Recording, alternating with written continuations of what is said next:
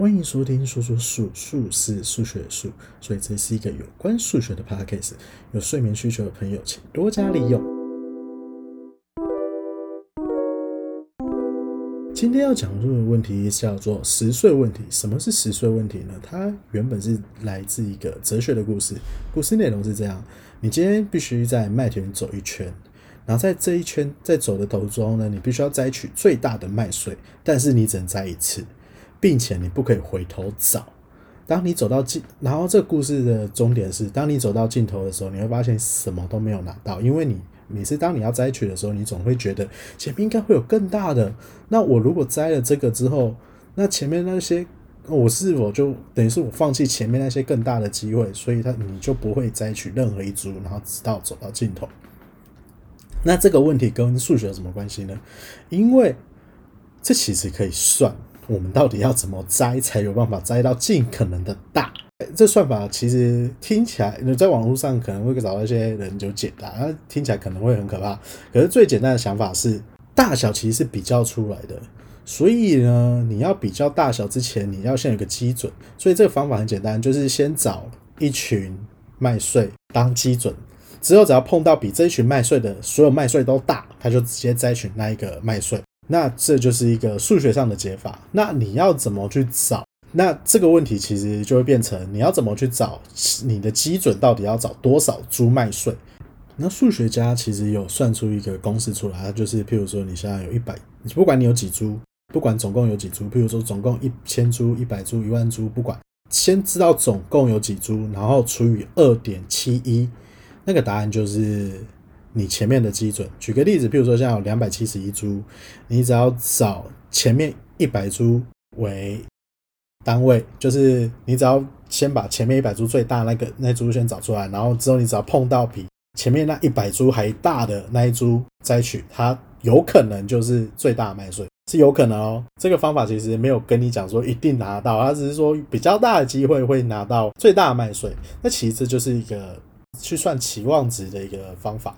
那期望值应该我不确定是每个人都有听过。期望值它原本的意思是说，它是事情发生的几率乘上你的报酬，然后全部累加起来。这个意思是什么？假设我现在丢一枚硬币，然后丢到人头可以拿一百块，然后丢到字没有钱。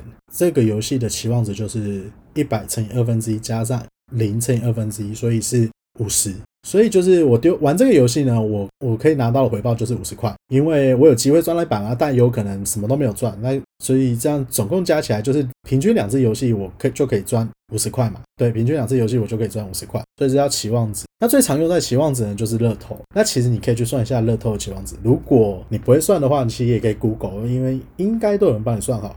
我印象中，在我高中的时候算过那时候的乐透，我那时候乐透是三十二还三十六码吧。然后取六码，那时候我记得，然后一张五十块，然后那时候我记得算完的期望值是，呃，假设是固定头奖，头奖我记得忘记一千万一百万忘了，反正算过就会忘记。它期望值其实就是负二点五元，就是你每买一张乐透，其实平均就会赔二点五块。那这个其实会牵扯到一个还我觉得还蛮有趣的问题，就是今天当你头奖越高的时候，你期望值一定会暴增。那这时候你是应该去买一下乐透，是不是？就是因为你在算的时候，因为你期望值是你的那个产值，就是你的收出那个收入乘上你的几率。所以当你收入很高的时候，那你几率即使极低，那你这时候拿期望值去算，你是觉得哎，你就应该会有赚。乍看之下是这样没错，但期望值有它自己的问题在，就是它在某些情况下。是可以用到无限大的，就是有一个蛮经典的问题是，今天你只要丢硬币，丢你只要丢到人头，就给你一百块。这可是你丢到字就停，那其实那你可以去算一下，你这个游戏你到底可以拿到多少钱的期望值？因为你只要丢到人头，你就可以拿一百块。理论上你拥有无限多的钱，你如你只要一直丢到人头，你就一直丢到人头，一直丢人头，那就一百块一百块一百块。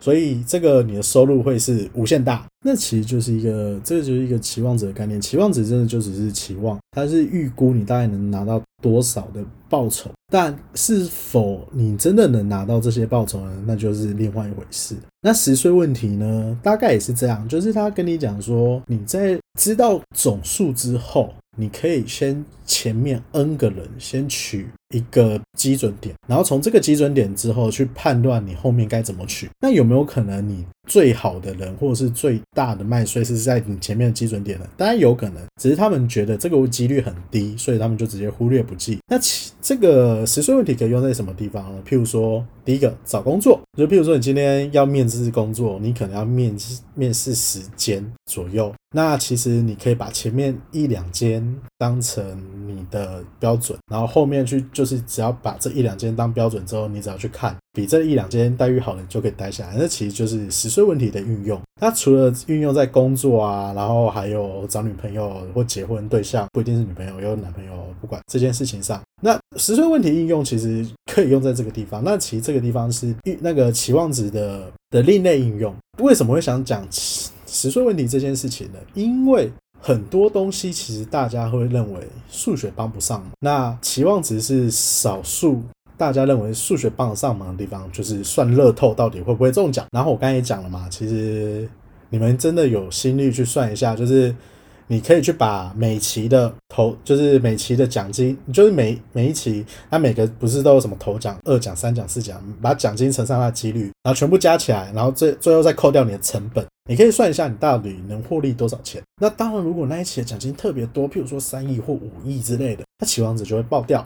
也没有不会爆掉，就是期望值会比较高一点。那其实我觉得无可厚非啊，你可以去买啦。虽然几率一样低嘛，不会中嘛，反正中人就不会是我们嘛，大概会是某个隐藏的公务员、公务人员之类等等的。这是几个期望值的作用，它真的就只是供你一个参考。就像你丢骰子，骰子丢出的几率是每一面出现的几率是都是六分之一，这大家应该都知道。但是有没有什么时候你特别衰，然后怎么骰都是比三还小？但有可能啊，因为几率每次，呃，这个几率是就是几率，几率只是提供你一个参考值，啊参考值就真的只是参考用的，它不能真的跟你讲说一定会发生什么事，它只能跟你讲大概会发生什么事，发生什么事的几率会比较高哦，所以它这个值是给你做判断用的，而不是它出它一定会出现这个答案。这其实就是一个大家在学几率比较掉，就是比较会觉得为什么会这样的。一个比较常见的问题就是，为什么一面骰子如果每一面都是六分之一，为什么我骰六次？应该照理讲，那就是一到六啊。那而那为什么？可是常常会是一堆二二三三四四五五之类，就是分布很不平均这样。因为它就是就是一个参考用的东西，对它，而且这些骰子每次丢的时候都是独立的嘛，所以哦，独立之后可以再讲。那今天的 p a c k a g e 就到这里了，拜拜。